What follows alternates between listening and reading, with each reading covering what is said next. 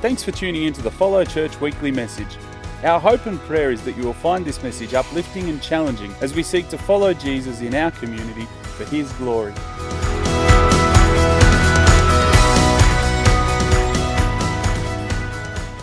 Isaiah chapter 9, verses 2 through to 7.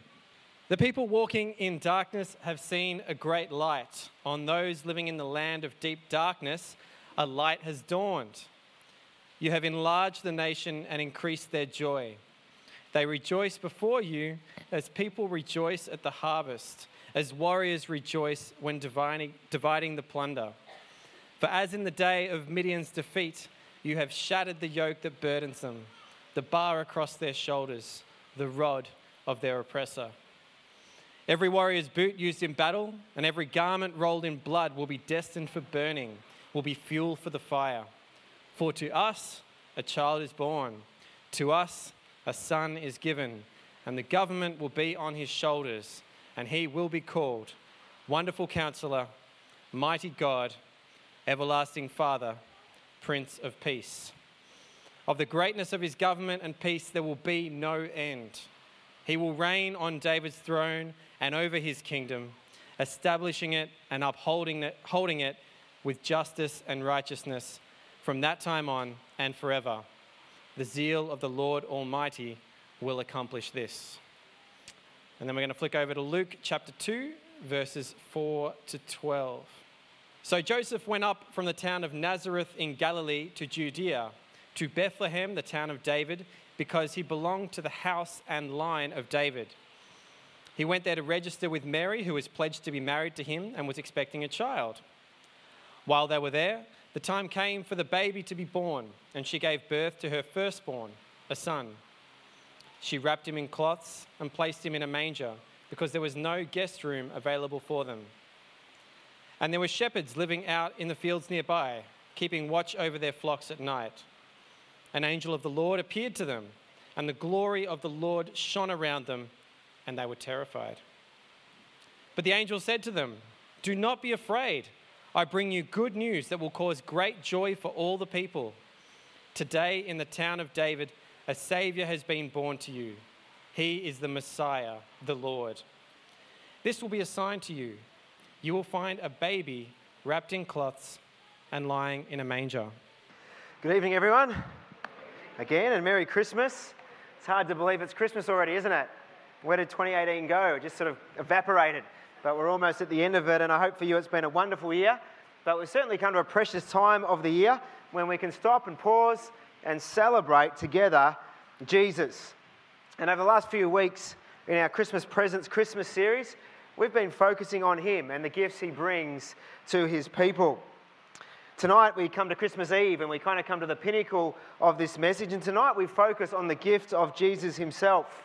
Unto us a child is born Unto us a son is given. And as Luke records, Jesus is good news of great joy for all people. Good news, great joy for all people.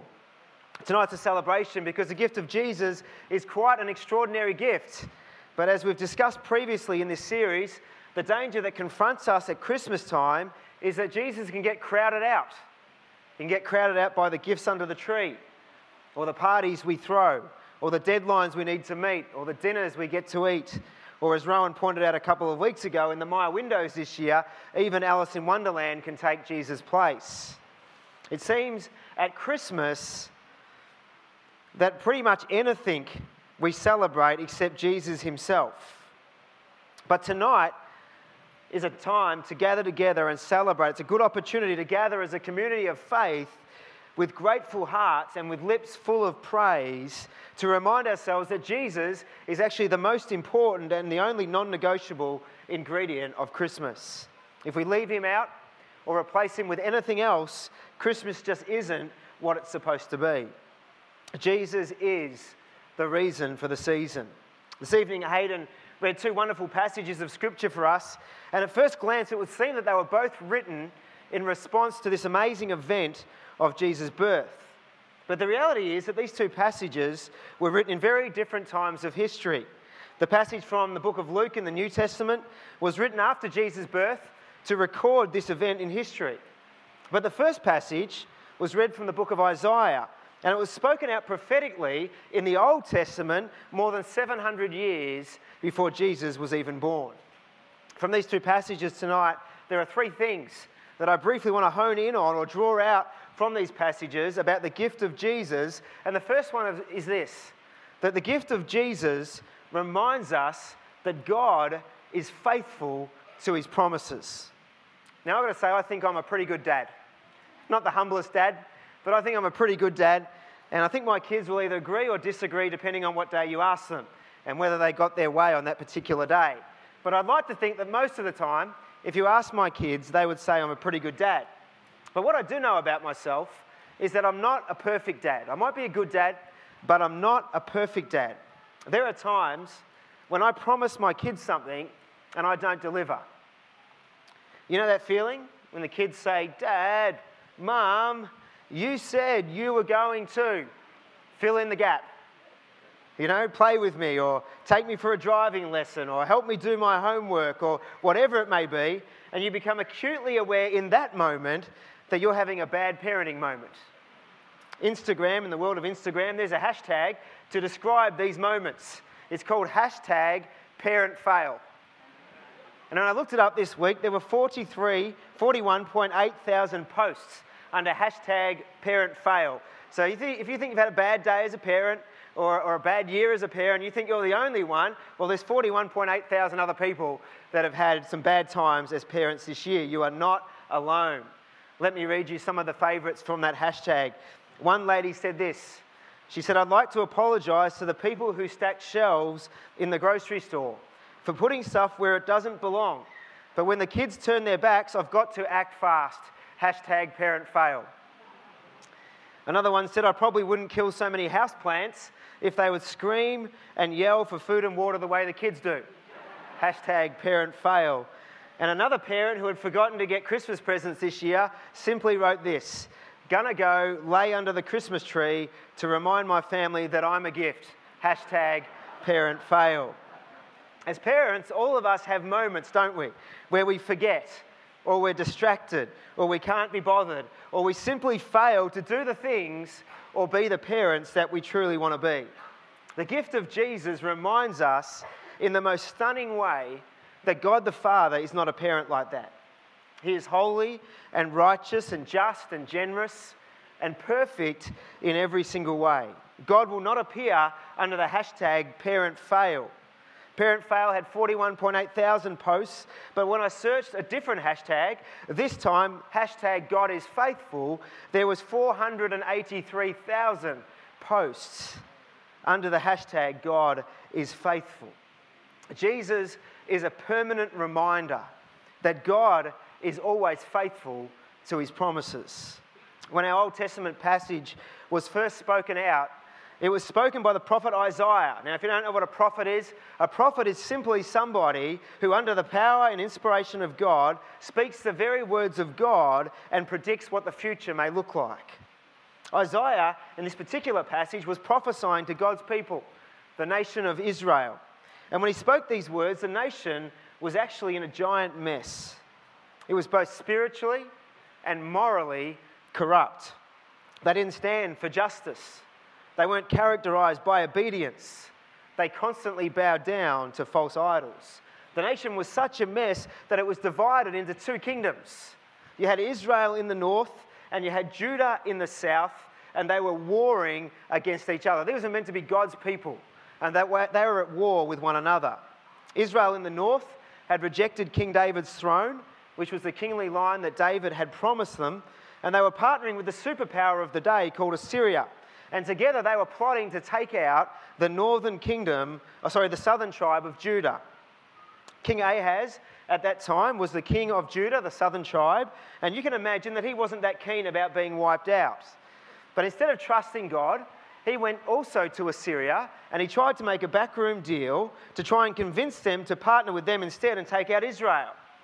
But when you look through history, it actually backfired in spectacular fashion. Eventually, God's judgment through Assyria came back on both the northern and southern kingdoms for their disobedience.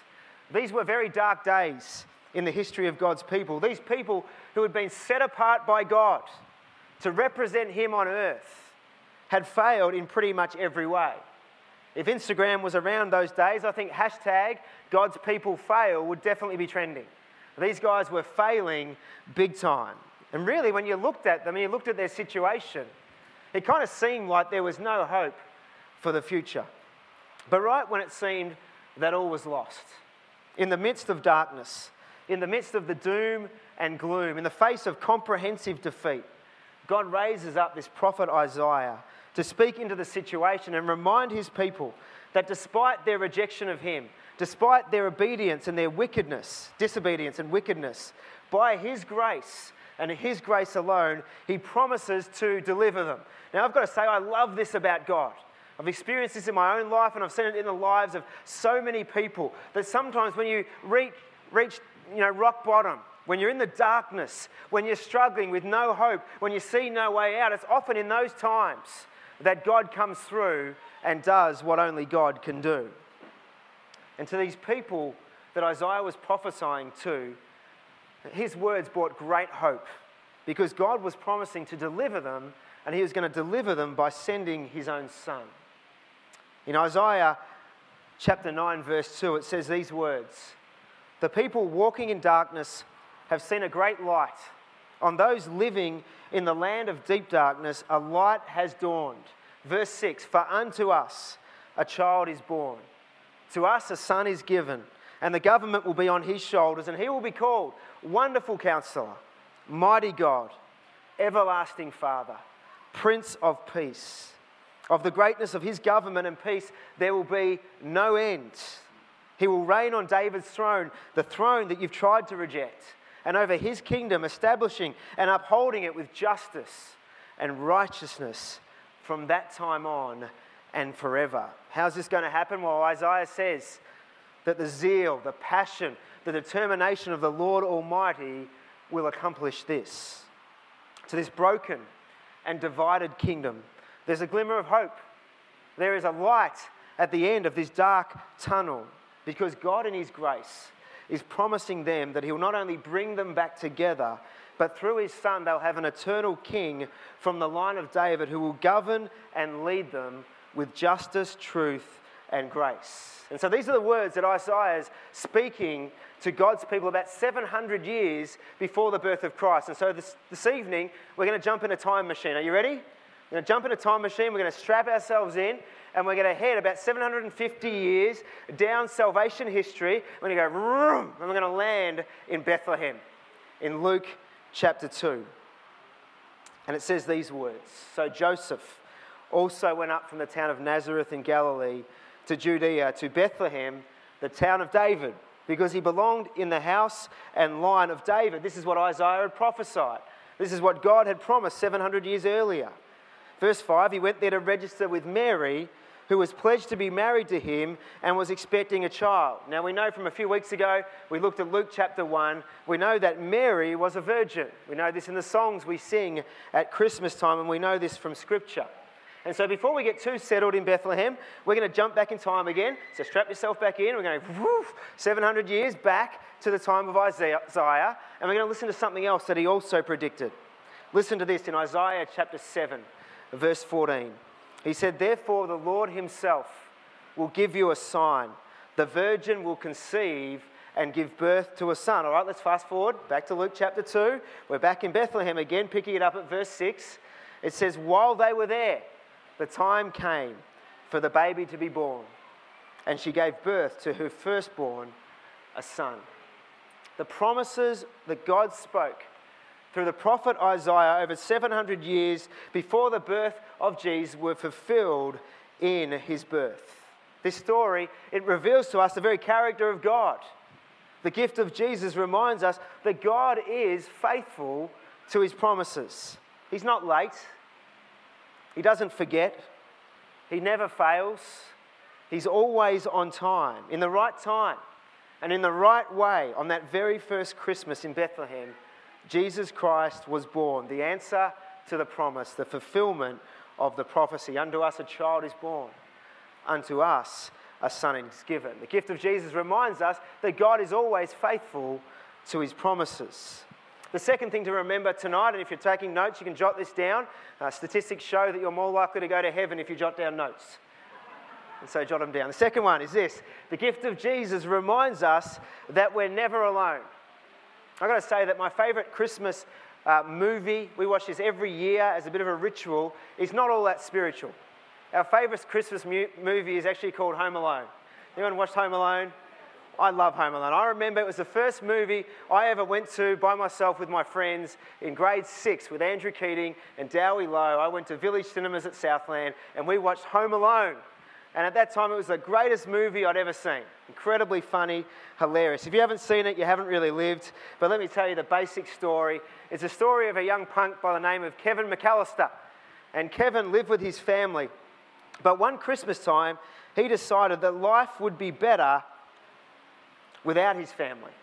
And so he makes a wish that his family would all just disappear. And so the, that night at dinner, he causes a bit of a ruckus and he gets in trouble and he gets sent up to the attic to sleep by himself. And the next day, they're going overseas to spend Christmas in Europe. And so, in the hustle and bustle of the next morning, Kevin sleeps through it all, and through a variety of different events, they completely forget about Kevin until they're in the air heading for Europe. And the end of the story is basically this that Kevin gets left home alone right over the Christmas period, and it coincides with two burglars in the local community with very small brains trying to rob all the houses in the neighbourhood. And their number one target that Christmas time is Kevin McAllister's family home. And so throughout the movie, Kevin has to fight off these two robbers, and he does it by setting up these pretty elaborate booby traps, and then he leaves kind of toys all over the ground so they sort of slip over and break their neck. And it reminds me just a little bit of our house. Kids leaving toys everywhere. I don't know whether they're trying to kill their parents, but that's what they tend to do. The moral of the story is this, and it's a spoiler alert, and, and, really you've had 30 years to watch it. So if you haven't seen it, it's really on you. But spoiler alert if you're planning to go and see it this, after, this evening. Spoiler alert is this that the moral of the story is that life is never better when you're alone. Life is never better when you're alone. Christmas is a wonderful time of year. I've got to say, I love Christmas time. It's a time to gather with the family. In our family, we obviously celebrate Jesus. There's been a, a countdown going on for the kids. There's excitement as they open their presents on Christmas Day. And then we go to both sides of the family to kind of stuff our faces full of food in honor of Jesus. And that's what we do on Christmas Day. It's a wonderful time for our family, but for others, it's one of the most difficult times of the year. Just this week down at the food van, talking to some of our precious friends down there, and several of them were saying this Christmas Day, they don't have any family around. They're not going to eat Christmas lunch with anybody. They're going to sit at home and, and really do nothing by themselves. And so it can be an incredibly uh, sad time of year. And so while it's a time of festivity for many of us, it can also be a time of loneliness, a time of mourning for those that have lost loved ones, a time of isolation and pressure over things like finance and family tensions. And most years, Christmas is one of the busiest years for local police with an increase in alcohol and violence. As Christians, we're often not exempt from the pressures that come with a season like this or in life itself. We're not immune from suffering and sadness, loneliness, or depression. But what we do know is this that no matter what we go through in life, even in the most difficult times of life, the times of suffering, we never do it alone.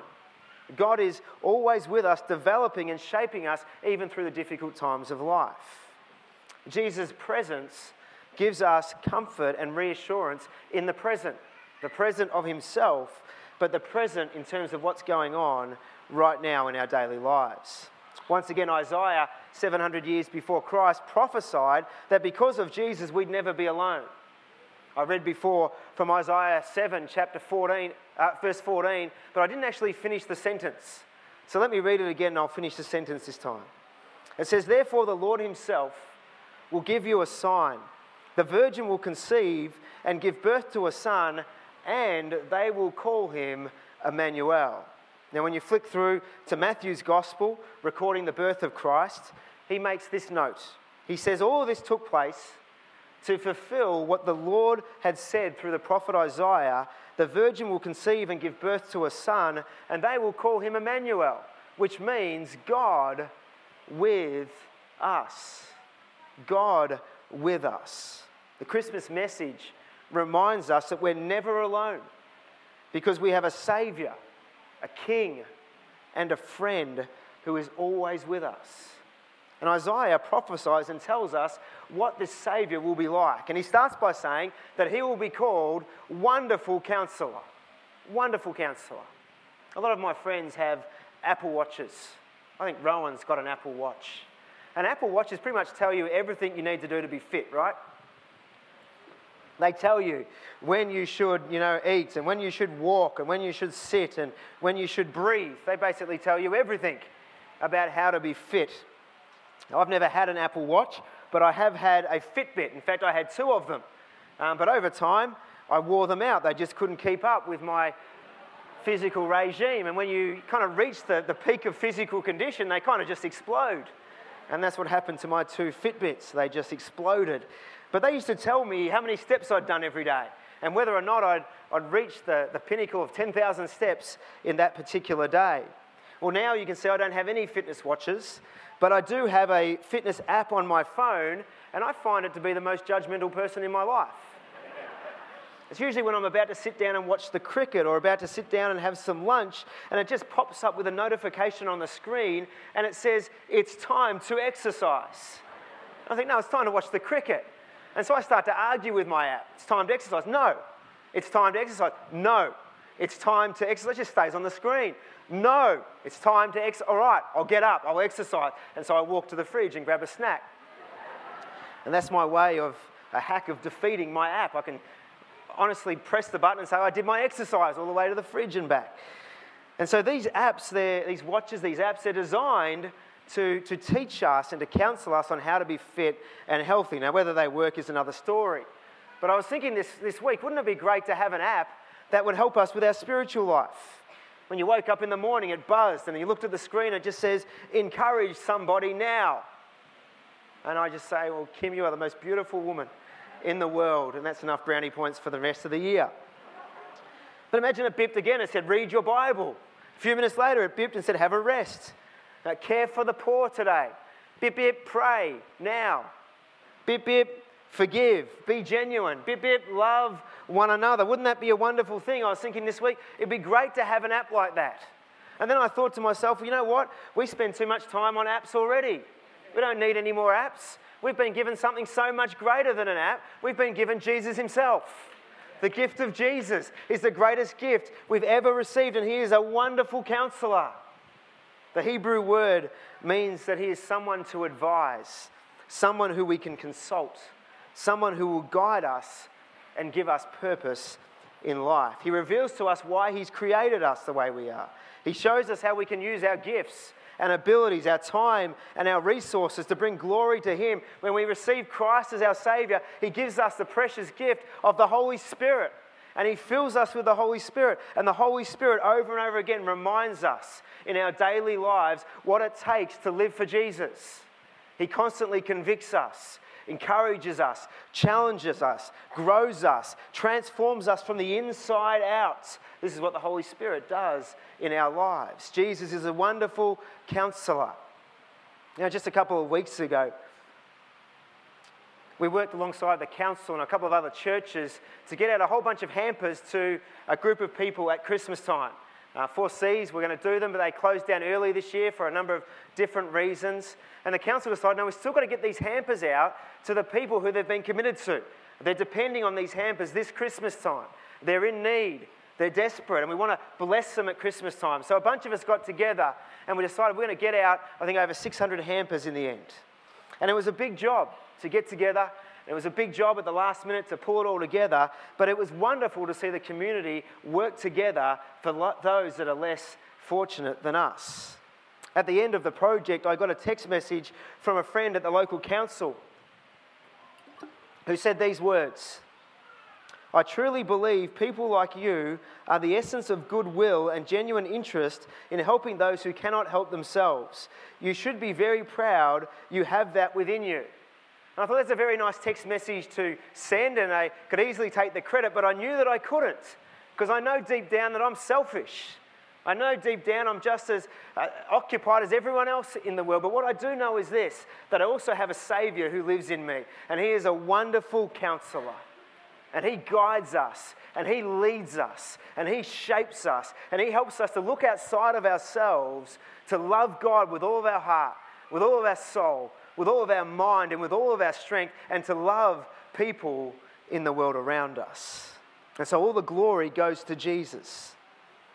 He's a wonderful counselor and he helps us every day.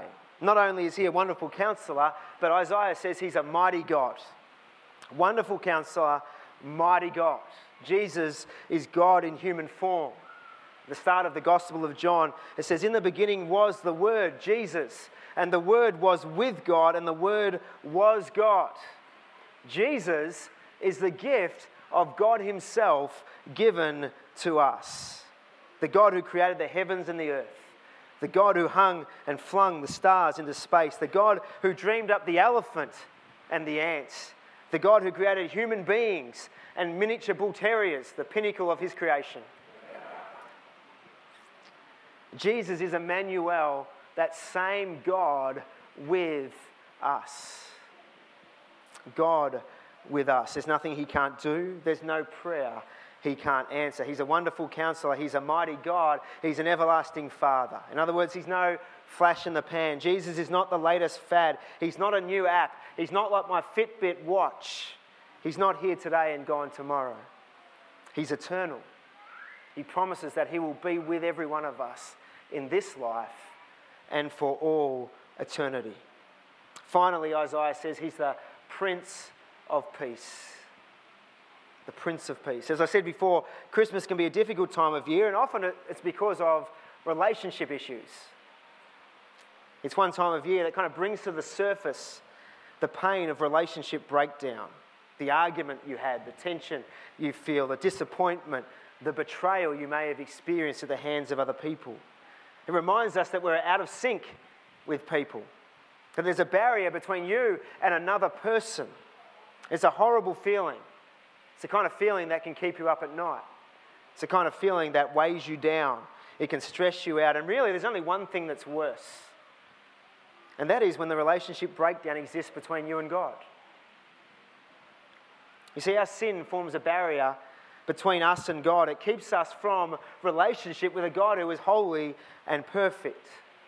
The gift of Jesus came not just to be born as a baby, but to live a perfect life, eventually dying on a cross, not for his sin, but for yours and for mine. When we accept the gift of Jesus, all the sin that weighs us down is taken from us and it's transferred onto Jesus at the cross, who stretched out his hands and said, It is finished. And I tell you what it does it draws us back into relationship with God because the one thing that separates us from God, our own sin, has now been removed by Christ. Now we can stand before Him knowing that we're forgiven, knowing that we're loved, knowing that we are children of God. And that brings incredible peace into our heart and into our lives. It doesn't matter what people say or think of us because our identity is now secured in Christ. What God says about us will never ever change. And that's all been achieved by this wonderful gift we celebrate at Christmas. Listen to what all the angels said to the shepherds just prior to Jesus' birth. They said, Glory to God in the highest heaven, and on earth, peace to those on whom his favor rests. In a world that is moving so fast, in a world that can be so crazy at times, in our own restless minds, wrestling with our endless thoughts, Jesus is the peace that passes all understanding. He's given us a new heart, a fresh identity as a saved, forgiven, holy people of God. He brings us peace. He's a wonderful counselor. He's a mighty God. He's an everlasting Father. He's the Prince of Peace. The gift of Jesus reminds us that we're never, ever alone. Thirdly and finally, today, the gift of Jesus brings us unshakable hope for the future. Now, I know what some of the regulars here are thinking today. You're thinking Luke is getting through his last message of the year and he has not once mentioned St Kilda Football Club. If you were thinking that I wasn't going to do that today, well, guess what? You're wrong. This is a great opportunity that I can't waste because this is hands down the best time of year to be a Saints supporter. This is a time of hope. This is a pre season time. For Saints supporters, this is the equivalent of grand final week for teams that actually make the grand final. This is a wonderful time of year. And you may not have heard, if you don't follow football, this will go over your head, but for those that do, St Kilda just recruited Dan Hannebery from the Swans, a former All Australian player. He's on one leg, he's about to retire, but he's come to the Saints.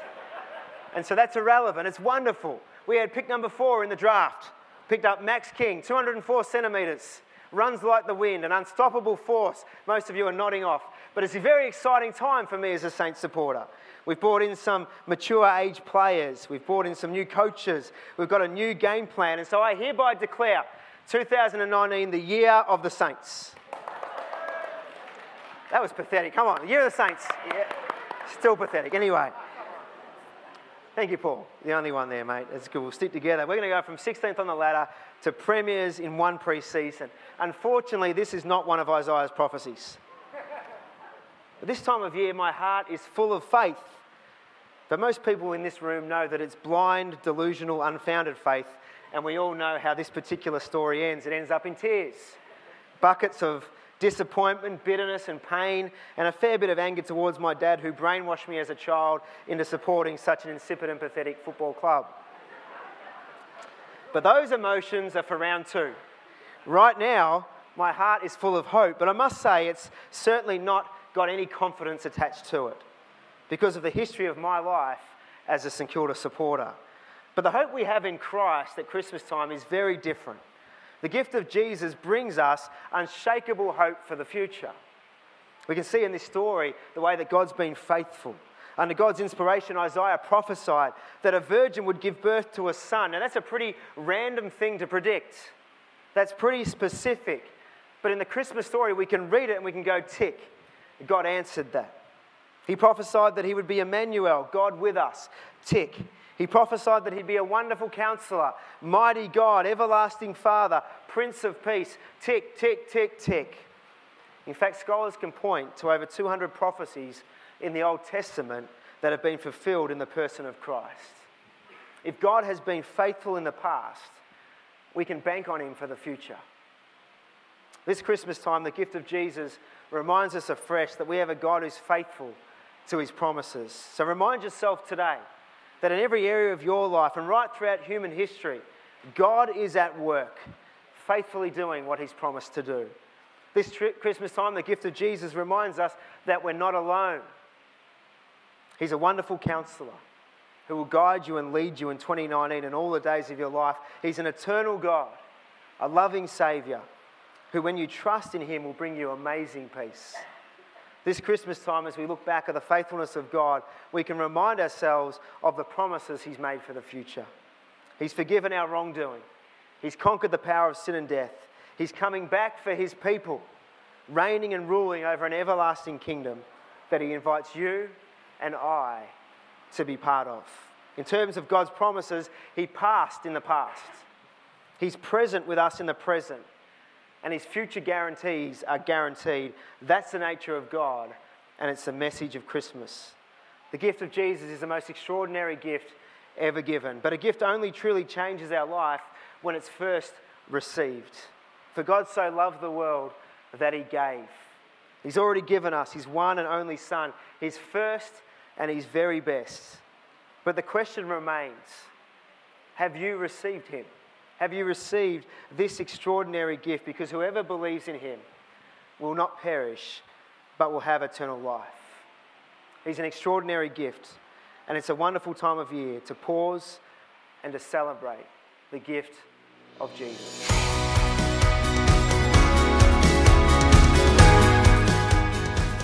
Thanks for listening to our message this week.